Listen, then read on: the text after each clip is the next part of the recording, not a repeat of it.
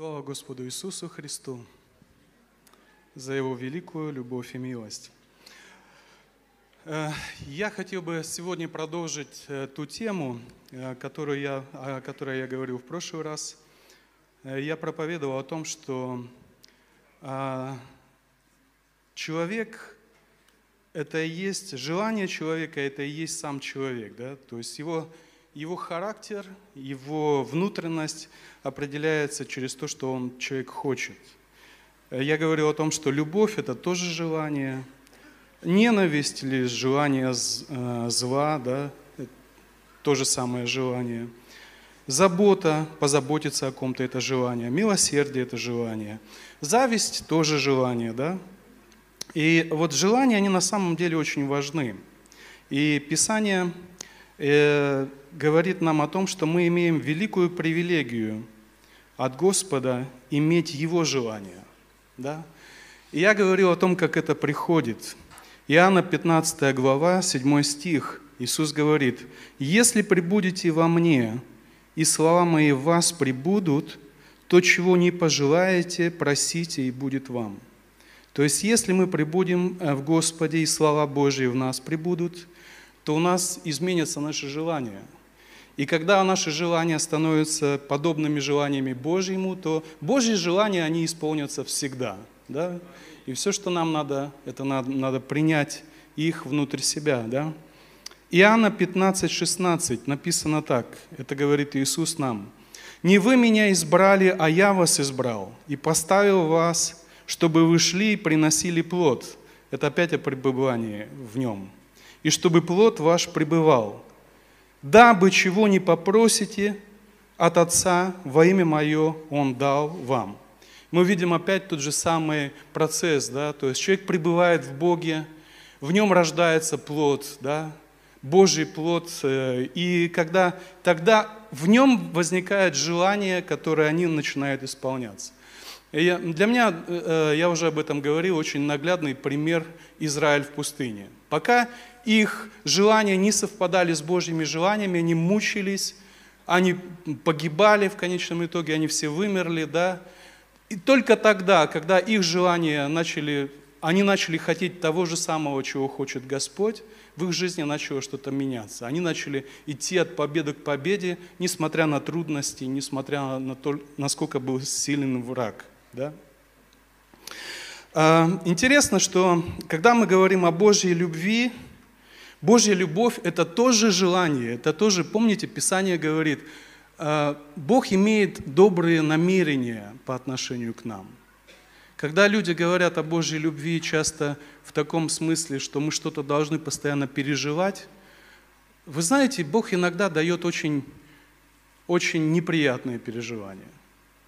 Как бы это вам ни казалось, может быть, непривычно для вашего слуха, нас приучили к тому, что а, если что-то от Бога, то это обязательно нам приносит комфорт, там, внутреннюю радость и удовольствие и так далее.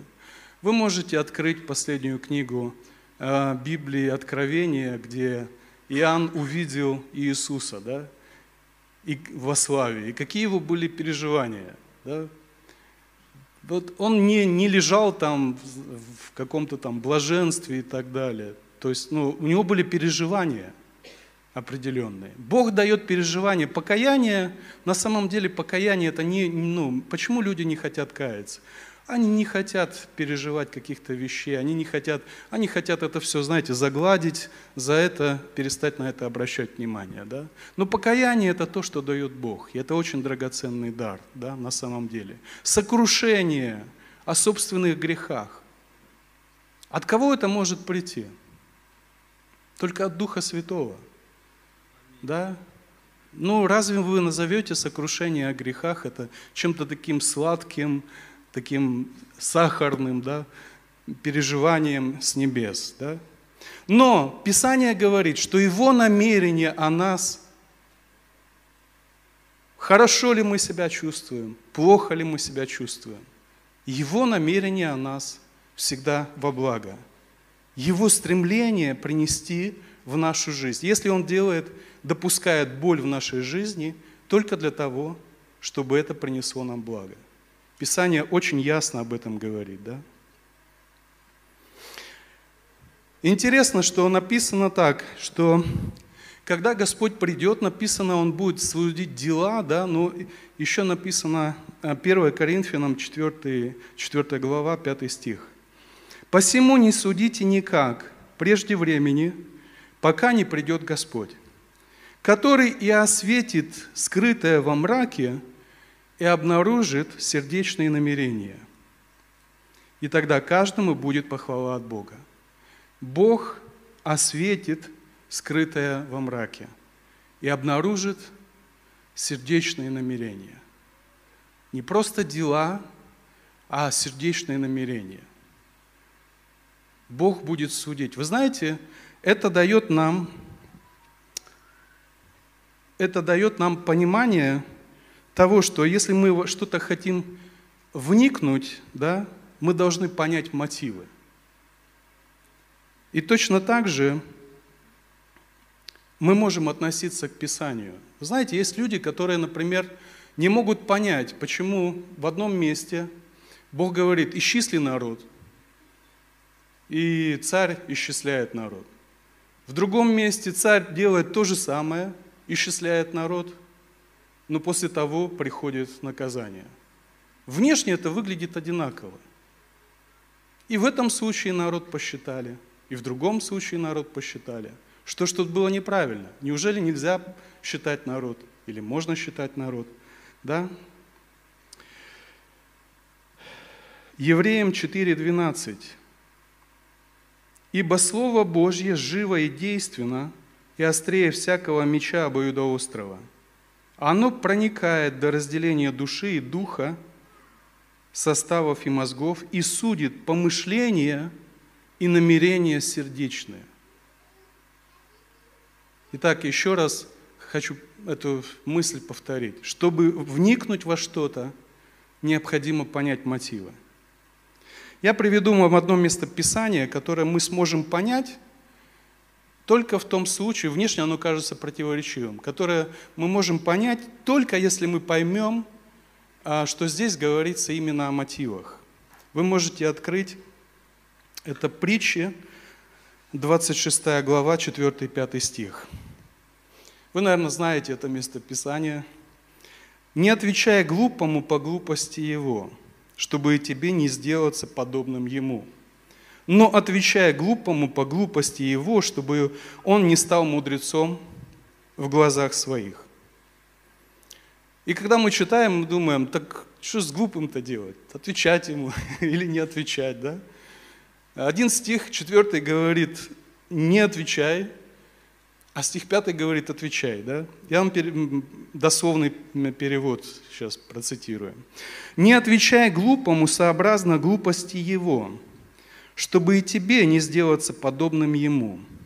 Отвечай глупому, смотря по глупости его, чтобы он для глаз своих мудрецом не показался». Вы знаете, давайте я расскажу так – я перефразирую, что здесь написано. Здесь написано так, не отвечай глупому, чтобы уподобиться ему. Да? Не отвечай глупому, чтобы сойти на его уровень. Не сходи на его уровень, не сходи на уровень просто перепалки, кто кого, знаете, вот это, сам дурак, да?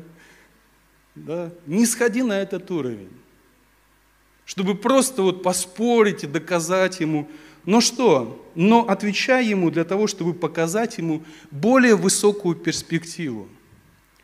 Не оставь его с таким осознанием, что вот он, он мудрец в своих глазах. Покажи ему что-то более высокое. И вы знаете, когда мы чего-то не понимаем, для нас всегда есть очень хороший пример. Все дети, учащиеся в воскресной школе, знают ответ. Иисус. Да?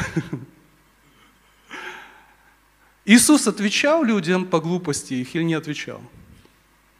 Вы знаете, Библия говорит, что отцовская любовь Бога по сравнению с нашей, что наша любовь по сравнению с, Его, мы злые, да? Вы, будучи злы, да, умеете даяние.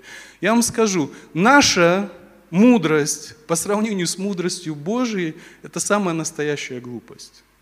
Если бы Иисус не отвечал никому глупее себя, он бы молчал бы от своего дня рождения до, до, дня, до дня распятия. Но что делал Иисус? Иисус постоянно показывал, он даже на каверзные вопросы отвечал. Понимаете? Явные люди приходили с каверзными вопросами. И он отвечал. В конце только было там, когда его уже обвиняли, да, он молчал. И Писание говорит, будьте готовы всякому дать ответ, да? Поэтому здесь Писание говорит, что если ты э, общаешься с глупым человеком, не опускайся на его уровень. Не переходи просто на какие-то споры это. Но постарайся показать ему что-то более превосходное. Чтобы этот человек увидел и захотел. Да? Это уже Божья мудрость должна действовать. Да? И вот когда мы понимаем, что здесь говорится именно о мотивах, мы начинаем понимать, о чем эти стихи говорят нам. Да? Интересно, Писание говорит, Галатам 6 глава, первый стих. «Братья, если впадет человек в какое согрешение, вы, духовные, исправляйте такового в духе кротости, наблюдая каждый за собой, чтобы не быть искушенным». Надо исправлять тех, кто впадает в согрешение. Надо. Но при этом мы должны следить за своим сердцем – из каких мотивов мы это делаем? Мы хотим брату помочь? Или мы хотим, знаете, шпильку вставить? Или через губу начинаем с ним разговаривать? А, ты грешник ты такой, да? Писание говорит, следите за собой. С какими мотивами ты это делаешь? Если ты что-то делаешь, какие твои мотивы, да? Вы все знаете эту притчу, как э, три человека строили храм, да? Когда их спросили, что ты делаешь? Первый говорит, камни ношу. Второй говорит, что ты делаешь? И говорит, семью кормлю. А третий говорит, я храм Богу строю. Три человека делают одинаковую работу с разными абсолютно мотивами. Да? Это очень важно, потому что Бог будет судить намерения сердечные, даже не внешние дела – Итак, мы можем видеть двух людей, которые общаются с глупыми, да, ну, ведут какой-то там диалог или какой-то это. Один делает это правильно, другой делает это неправильно. Мы можем видеть двух людей, которые обличают брата отступившего. Один это делает правильно, другой делает неправильно. Вся разница только в мотиве, в сердечном мотиве.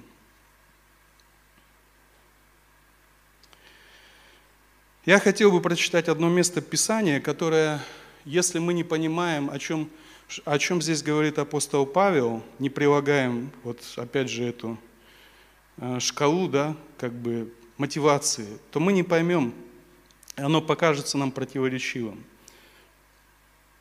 1 Тимофею, 5 глава, 11-15 стих.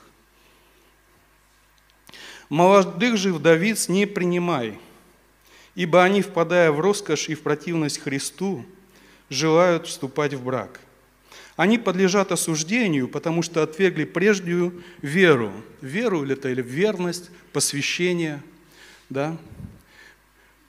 Притом же они, будучи праздные, приучаются ходить по домам и бывают не только праздные, но и болтливые, любопытные и говорят, чего не должно. Итак, я желаю, чтобы молодые вдовы вступали в брак, рождали детей, управляли домом и не подавали противнику никакого повода к заворечию. Ибо некоторые уже совратились вслед сатане. Вы знаете, когда в Писании говорится, вот есть люди, которые совратились вслед сатане, мы как-то должны, ну, серьезно к этому отнестись, правильно? Когда здесь говорится, совратились люди вслед сатане – Потом, вот эти бедные молодые вдовы. Таким замуж выходить или не выходить? Что здесь советует апостол Павел? О чем он здесь говорит? Я приведу вам жизненный пример. Я думаю, вы, наверное, все взрослые люди с этим сталкивались. А, есть такая беда да, или проблема. Я ну, несколько раз в своей жизни сталкивался с тем, что это не касается сейчас молодых вдов, это касается людей, которые хотят вступить в брак. А есть такая, такая как говорит э, Писание написано, говорит, видел я, говорит, вот еще вот такую беду под солнцем. Вот видел я такую беду под солнцем. Сестра, которая, например, там, водит за собой там семь женихов и никак не может выбрать кого. И она вот, знаете, играет на их чувствах. То же самое братья могут. Вот, то же самое бывает. Такое вот. Особенно раньше вот были в церкви, где было мало молодых людей. Мне один брат рассказывал, который был в такой традиционной церкви. Говорит, нас было, говорит, молодых неженатых на всю церковь вдвое, говорит. И мы, говорит, выходили после собрания, и нас окружала, говорит, сразу такая стайка, говорит, незамужних сестер, которая одна конфетку давала, и другая еще там обращали на себя внимание. Да? Поэтому это не только молодых э, девушек касается, молодых братьев тоже. Да? Люди старшего поколения, вы помните, был такой фильм по пьесе Лопе де Вега, это еще средние века, назывался «Собака на сене». Там вот Боярский играл, да, там вот эти все, Джигарханян, там все вот эти. И там вот такой сюжет, что значит она вот играет на их чувствах, она вот все, они там бедные между собой, там, э, значит, и, и вот обычная картина, она дает кому-то знать, что вот у него привилегия есть, он начинает приближаться, она начинает его, значит, отталкивать. Да ну ты что, ты что, что ты подумал, да? И вот такая игра на чувствах, знаете. Я встречал несколько, ну, несколько в своей жизни, сейчас, может быть, меньше с молодежью, как бы вот в таких кругах, но уверен, что это, это такой феномен есть. И вы знаете, я заметил одну такую вещь, что братья или сестры, которые ведут себя подобным образом, потом, ну, я не видел особого счастья в их браке. Вроде бы семь женихов было, вот выбирала, выбирала и выбрала, и это, ну вот как-то вот, знаете, вы знаете, есть такое понятие, как посвящение. Есть такое понятие, когда человек посвящает себя. Есть такое понятие целомудрия.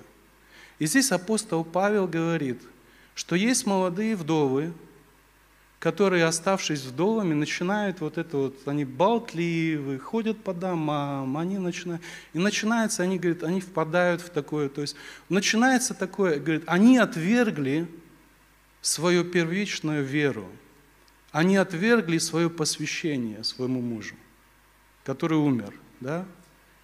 И апостол Павел говорит, это, это неправильно, это неправильно – да, ты должна выйти замуж.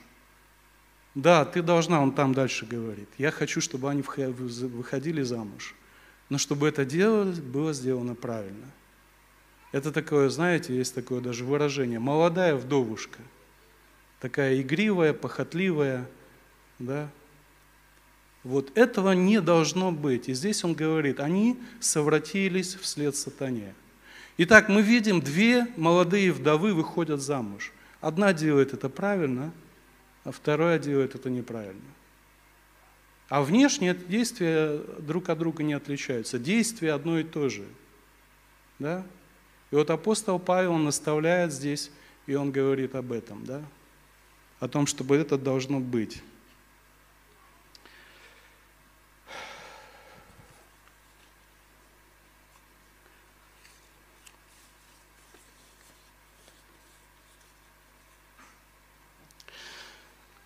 Очень, э, э, я помню, было время, когда э, было модно так проповедовать. Первые слова, которые проповедовали, говорили, Иисус тебя любит. Это было, вот вы знаете, апостолы нигде так не проповедовали, мы не читаем такого, что они приходили и говорили, Иисус вас любит. Но было время, когда очень было популярно подходить знакомому, незнакомому. Некоторые даже кричали, Иисус вас любит, там, людям, которые там на автобусе мимо проезжают. Да. И помню, нас братья один раз э, значит, подошли к молодой девушке и говорят, Иисус тебя любит. Она, знаете, что она ответила? Она так, она так лукаво сказала, а я знаю, что он меня любит. И они не знали, что ей дальше проповедовать. Да?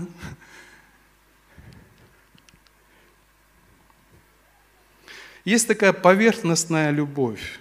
Сегодня очень много говорится о благодати и о любви. Я слушал недавно одного очень популярного, очень популярного проповедника, русскоязычного, да, и он рассказывает о том, что мы с молодежью поехали на берег Волги, там у нас был большой молодежный лагерь, и мы, значит, всю ночь, он так и говорит, он хвастается этим, он говорит, мы всю ночь орали, Иисус, Иисус. Говорит, мы так орали, говорит, что дачники на другом берегу э, Волги попрятались, говорит, испугавшись, что это, кто это там, что это за дикие сектанты, ну и он сам об этом говорит. Вы знаете, в его представлении он прослав... они прославляли Иисуса, или я не знаю, что они там, взывали, да, к Иисусу. Но мне это напоминает а, один эпизод из жизни израильского народа. Когда, помните, принесли ковчег, они воевали и решили для, для усиления, принесли ковчег в стан. Да? Это был э, этот, священник Илья. И помните, что они кричали там – и кричали там, что там земля расседалась. Ну, я не знаю, как это, что это было, но кричали очень сильно, да. И мы читаем, что какой произвело это эффект на их врагов. Враги сказали, говорят, пришел их Бог, они тоже, они же были суеверные язычники. Давайте, говорит, укрепимся, говорит, и, говорит, будем сражаться. И они разбили израильтян. И я вот так подумал, думаю, если эти дачники, этот кооператив, услышав ночью, всю ночь дикие крики «Иисус, Иисус», укрепятся на следующий день и пойдут и подадут иск в прокуратуру. Вот иногда, вы знаете, бывают вот такие вещи. Эм, вопрос не в том, чтобы... Писание говорит, вопрос не в том, чтобы ты вот, вот ну вот как она говорит, а я знаю, что меня Иисус любит. Вопрос в твоем отношении сердца. Вопрос не в том, что мы кричим, что Иисус нас любит. Вопрос в том, как мы относимся к Нему и как мы себя ведем. Я не думаю, что эти люди прославляли Христа вот таким своим поведением. Но это очень популярно сегодня. Да? И я, вот его проповедь была, она практически, вся проповедь его была – она касалась послания к римлянам, одной из глав, где он, вот, вы знаете, вот бывает, люди берут и спорят с Писанием, с текстом. Текст говорит одно, а люди начинают это истолковывать совершенно в другом смысле. Текст, который говорит о страхе Божьем, да, говорит о том, что мы должны, да, убоимся, братья, чтобы не оказаться а, это. И человек все это переворачивает – и ты видишь, как человек намеренно, он говорит, это не так, это не так, это не надо так понимать, это надо толковать по-другому. Сегодня очень много такого декларативного христианства. Когда люди говорят, мы верим в Слово Божье, Слово Божье, вот Слово Божье, это вот мы в Него, мы за Него там, жизнь готовы отдать. Я всегда вспоминаю э, историю, которую рассказал один миссионер. Он был в какой-то африканской стране, и они ехали через джунгли, и их остановили исламисты, вооруженные исламисты. И говорят, вы верующие? Они говорят, да, верующие. Говорит, а ну, говорит, процитируйте Коран. Тот, значит, местный который был переводчиком, говорит, «Ибо так возлюбил Бог мир, что отдал Сына Своего Единородного, дабы всякий верующий у него не погиб, но имел жизнь вечную». Те говорят, «О, молодец, проезжай». Миссионер говорит, слушай, а ты, говорит, не боялся, что они поймут, что ты... Он говорит, понимаешь, дело в чем? Они готовы умереть за Коран, но они его не читают. Они не знают, что там написано. В исламском мире очень разви, развито почитание именно самой книги. Например, ты не можешь опустить вот, э, Коран, не можешь опустить и держать его вот так. Ты должен держать его обязательно выше пояса. Да? Ты должен ложить его, ты должен целовать его. Да? И вот иногда, вот знаете, есть такие тенденции сегодня, когда мы говорим, мы верим в Слово Божьему, это Слово Божье, мы к нему относим, это все. Вот мы знаем да, одну деноминацию, где очень много и Библию целуют, но очень мало под, под корку заглядывают, что же там написано. И вы знаете, это очень, на самом деле очень, очень опасная тенденция. А, был случай, в моей жизни, это где-то был, наверное, 2006 или 2007 год, мне довелось присутствовать в Киеве. Значит, пришла одна женщина, а, я вот до сих пор не знаю, как правильно назвать, пастырица или пасторша. И, значит, она начала одному там молодому человеку там его мозги вправлять. Но это долго было, я просто был сторонним наблюдателем, как она его, значит, строила там, рассказывала ему там, как родину надо любить. Но это не мой был разговор, я просто присутствовал при этом. И потом она сказала, она сказала, говорит, вот Библия говорит, это говорит Слово Божье, это сам Иисус Христос. И вот то, что здесь написано, я это все исполняю – вот говорит, вот скажи мне, что я здесь не исполняю. И меня этот вызов, да, челлендж, да, зацепил. Я говорю, вы знаете, в Библии написано, что апостол Павел говорит, что есть власть мужа в семье, есть мужская власть в церкви. А женщине он там пишет, да, вот, не позволяю властвовать там и учить. И она раз как-то так. Ну и на этом у нас закончился разговор. Вы знаете, можно, можно разные толкования, там, что такое целомудренная одежда, что такое целомудренное поведение. Мы можем толковать, культура меняется, как себя вести целомудренно. Но вот есть вот это место Писания, и много мест Писания, которые говорят об этом – вы не можете сказать, я истолкую их по-другому, потому что их по-другому истолковать невозможно.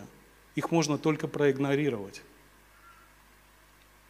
Но при этом говорить, мы верим в Библию, мы верим в Слово Божье. И потом говорят, Бога бояться не надо, тут же через запятую. Господь всех любит, Господь всех спасет. И при этом тоже говорят, мы верим в Библию. Вы знаете, братья и сестры, мы должны опасаться вот таких вещей. Но одно дело, одно дело, когда ты говоришь, ну, я отношусь к этому избирательно. Но другое дело, когда ты заявляешь, вот все, что здесь написано, вот так оно и есть, и я это исполняю. И при этом, как Писание говорит, бросаешь себе за хребет. Да? Поэтому я думаю, что я вспоминаю всегда советскую власть, когда было очень много деклараций. Очень много там было плакатов, и люди это декларировали два раза в год на октябрьские и на майские праздники, но на самом деле они в это не верили. Пусть Господь сбережет нас от этого, да? Давайте прочитаю вам одно место Писания, даже не одно, которое говорит об отношении. Исайя 66, 2. «А вот на кого я презрю, на смиренного и сокрушенного духом, и на трепещущего перед словом моим». Никогда ты подходишь к слову и начинаешь ха-ха, хи-хи, это не так, это к тем, это не так – папочка, вот оно все это по-другому. Когда ты действительно трепещешь перед Словом Божьим. Псалом 50, 19 стих. «Жертва Богу – дух сокрушенный, Сердце сокрушенного и смиренного ты не презришь Божие. Дух сокрушенный – жертва Богу. Не то, что ты всю ночь на берегу реки орешь Иисус, да, это жертва Богу, распугивая дачников, а когда твое сердце сокрушено перед Ним. Псалом 33, 19 стих. «Близок Господь к сокрушенным сердцам, и смиренных духом спасет». Евреям 12, 28, 29. «Итак, мы, приемля царство непоколебимое, будем хранить благодать». Ух, наконец Влад про благодать будет проповедовать, да? Которой благодатью будем служить благоугодно Богу с благоговением и страхом, потому что Бог наш есть огонь поедающий. Про благодать же, правда? Про любовь Божию – да? Иакова 4:5. Или вы думаете, что напрасно говорит Писание, до ревности любит дух. О любви, братья и сестры. Это стих Писания о любви, живущий в нас. До ревности любит дух, живущий в нас. Вы знаете, э, в чем иногда проблема людей, которые говорят о любви Божьей? они не понимают, что Он действительно любит. А если Бог нас любит, это накладывает на нас определенные обязательства. Так же, как вот эти вот девушки и парни играли чувствами, мы не можем играть чувствами Божьими. Мы не можем играть Его любовью. Если Он действительно любит нас, то Он действительно будет ревновать нас. Это накладывает на нас определенную ответственность. Ну и в конце я хотел бы, знаете, э, поговорить еще об одной такой вещи. Я думаю, это насущно для нас.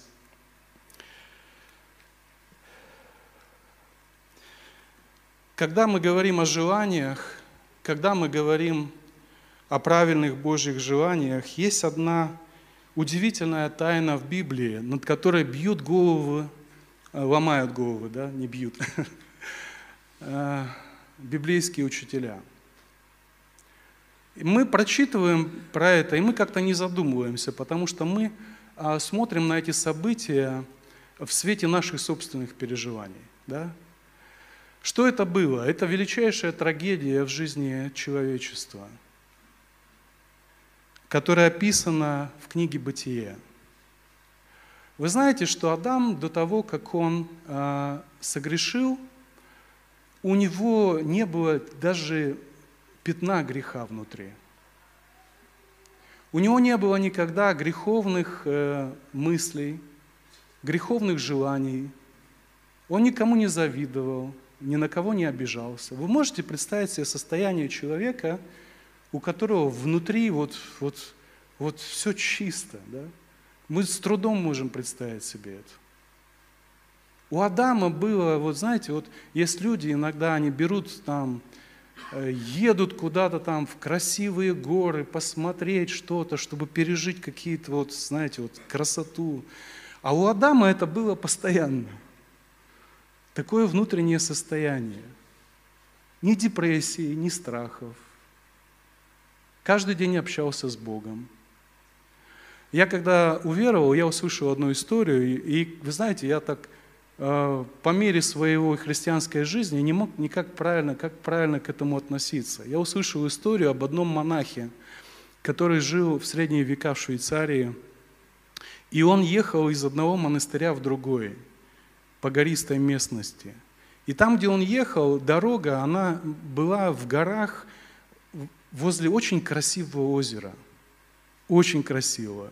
Все, кто приезжали там, они там все просто ну, восхищались. Прекрасный был вид.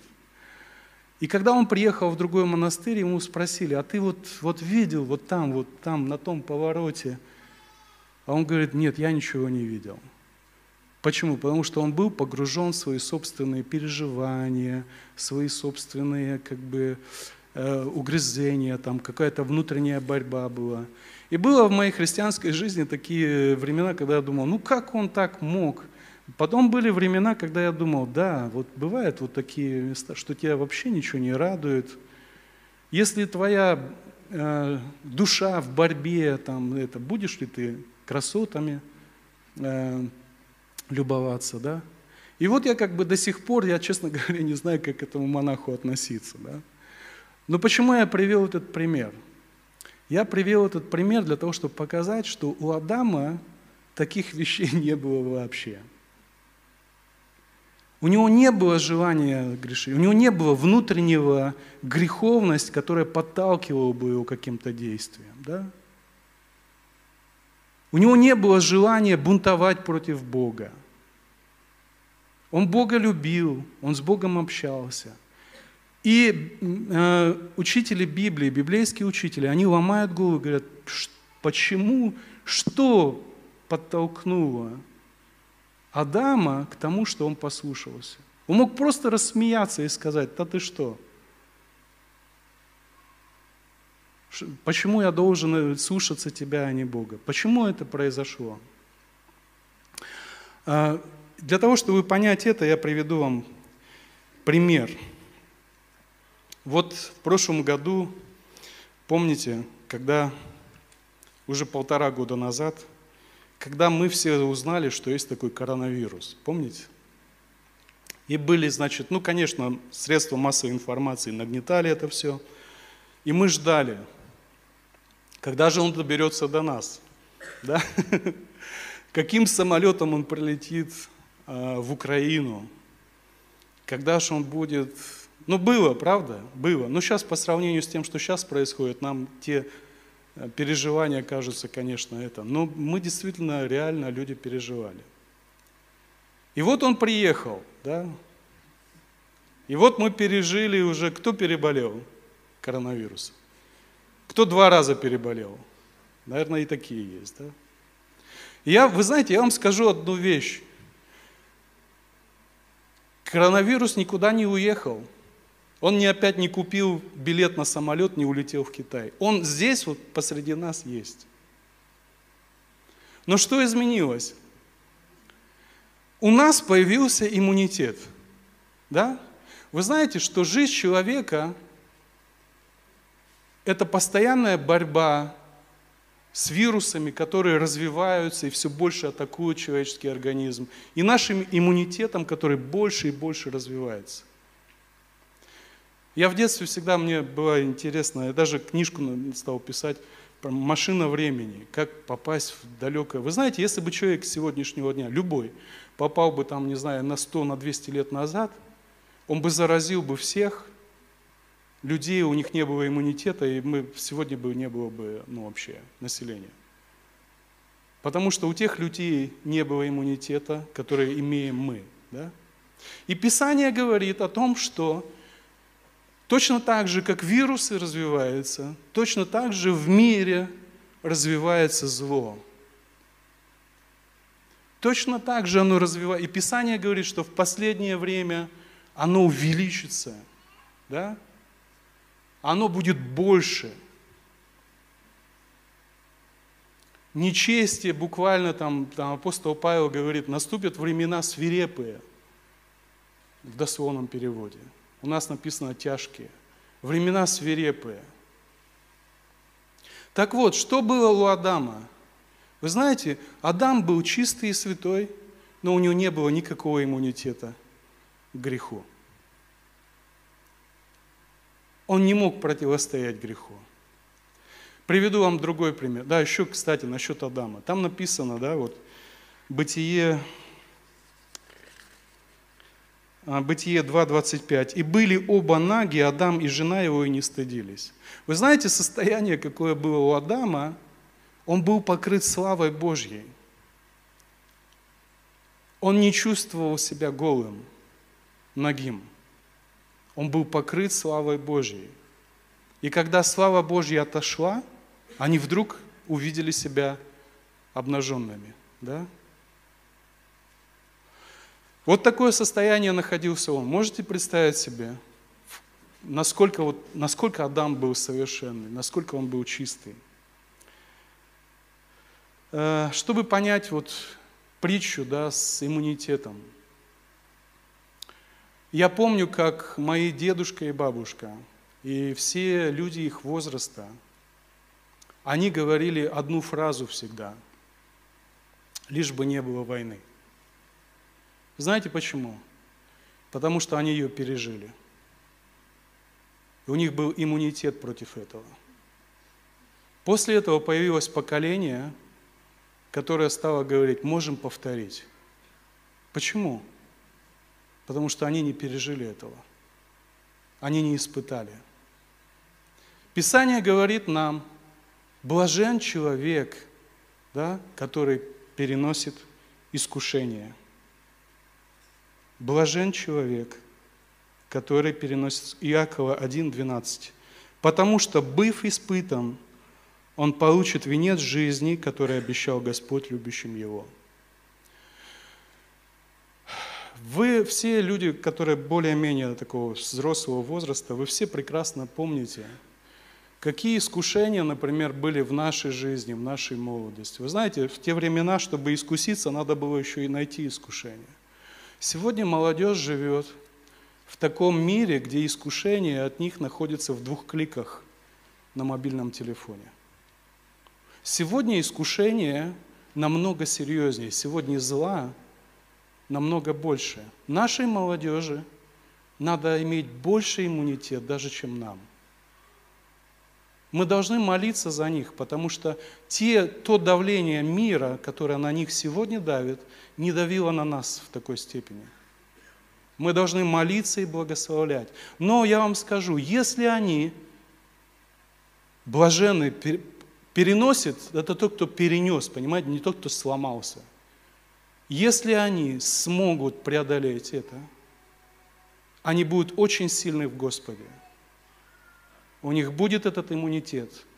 И Библия говорит о том, что в последнее время, да, нечестивый пусть сквернится еще, а праведник пусть э, освящается еще, святой да освящается еще.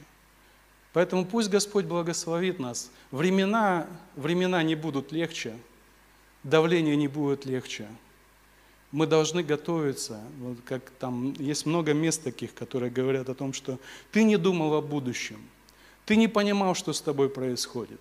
И поэтому, когда пришла беда, ты оказался не готов. Пусть Господь благословит нас в этом. Аминь. Что касается иммунитета, даже вот скажу, вот знаете, слушаешь человека, который никогда у него не было проблем с алкоголем – и он говорит, да ну что там, можно иногда, там на Новый год.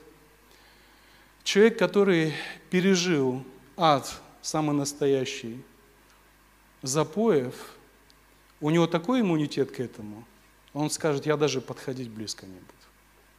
Почему? Он на себе это пережил. Почему детей легко соблазнить? Они же чистые, они же святые. У них нет иммунитета к козлу. Да?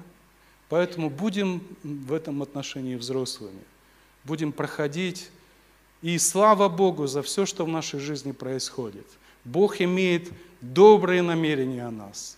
Бог готовит нас к трудностям и испытаниям, которые будут нам в жизни. Поэтому будем служить Господу с благоговением и страхом. Аминь. Давайте помолимся.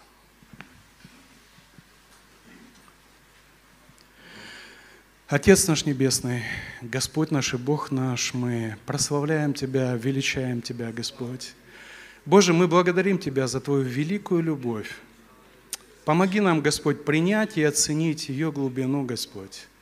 Помоги нам, Господь, действительно увидеть, как Ты, Господь, любишь нас, как Ты заботишься о нас, как Ты ревнуешь нас, Господь, как Ты, Господь, хочешь, чтобы мы принадлежали Тебе.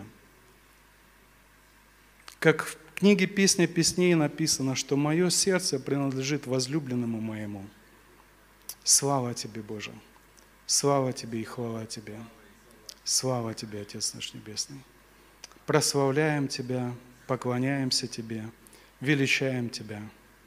Царь наш и Бог наш. Аминь.